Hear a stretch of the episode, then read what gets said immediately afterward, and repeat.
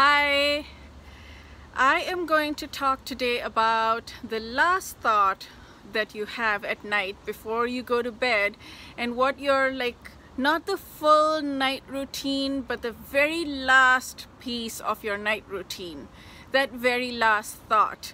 My previous previous video was about the first thought in the morning.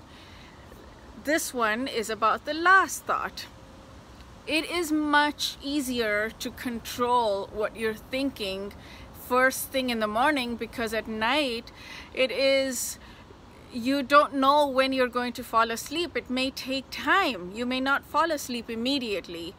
How do you manage that? And how do you manage to make your last thought be something that will serve you the way I like to do it is I like to go into so the same thing as the first thought I like to check in with myself how am I feeling right now? What am I feeling right now? And then go into it go deeper like why am I feeling what I'm feeling?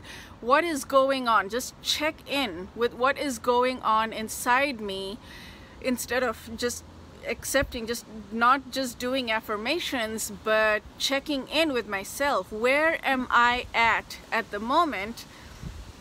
And then shifting that around. Shifting that around by it's windy today. Um, the phone is moving a little bit because of the wind. Okay um, shifting that around by calming your thoughts. So what I like to do in the morning is affirmations, like positive affirmations based on where I'm at. If I'm feeling a certain way, I will do affirmations that help me feel better about that particular thing, which is what I addressed in my last video. At night, I don't do affirmations. I, what I like to do is meditation everyone has their own style of meditation. I've just i've been figuring out just how many different types of meditations there are. Some people like the music some people like quiet some people like all kinds of things. My meditation of choice is the way Eckhart Tolle talks about it. Um, if you have read the book the power of now or a new earth he talks about being silent and still. That's how I like to do it what I try to do at night as much as I can, as much as my brain will allow me, is just go silent. My brain just goes silent. And if I am having thoughts, that's okay. Allow them to come in, observe the thoughts, and then go silent again. This has the benefit, this has huge benefits the first benefit it has is it allows me to sleep better because I'm not a great sleeper. I wake up easily and well I need to stop affirming to that to myself that I'm not a great sleeper. I sleep well. I have many good days. This helps me sleep even better. This this yeah, it's a nice way to put it, huh? This help me helps me sleep even better. This helps me get great sleep and the quality of sleep that I get all night is improved because I am not agitated. I am not thinking thoughts that are agitating me. I am not thinking thoughts that are disrupting my sleep or giving me stress or tension. I am going to bed with just a clean blank slate. That works wonderfully for me.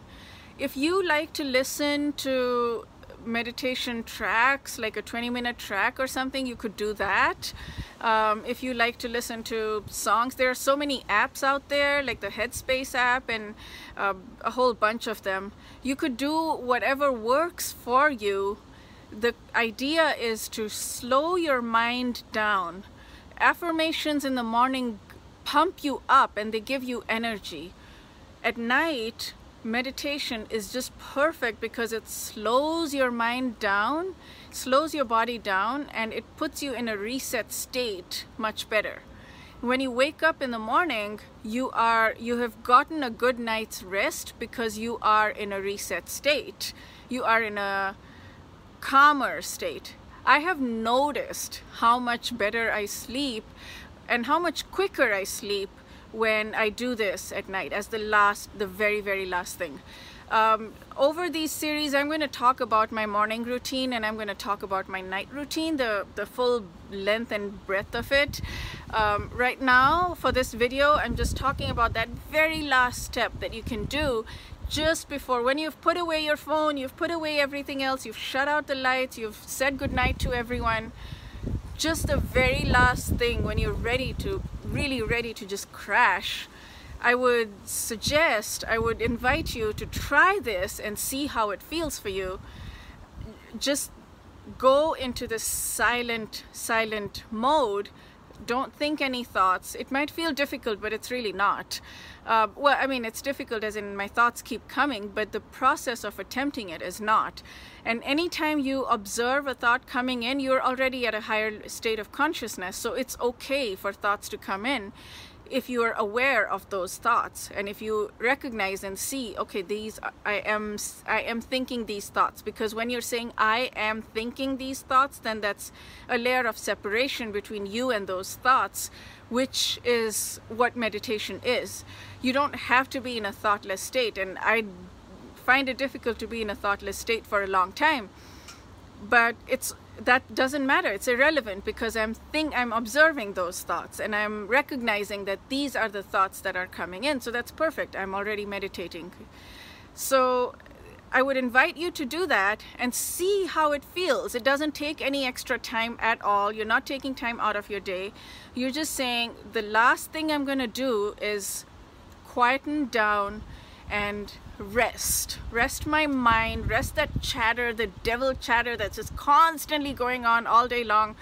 Put that to rest, put my body to rest, put my mind to rest, put my soul to rest, and just have a beautiful night's sleep. I hope this was helpful and I will see you next time. Don't forget to like, comment, and subscribe to the channel and hit the bell icon for more notifications. I hope you have a wonderful day. See you next time. Bye.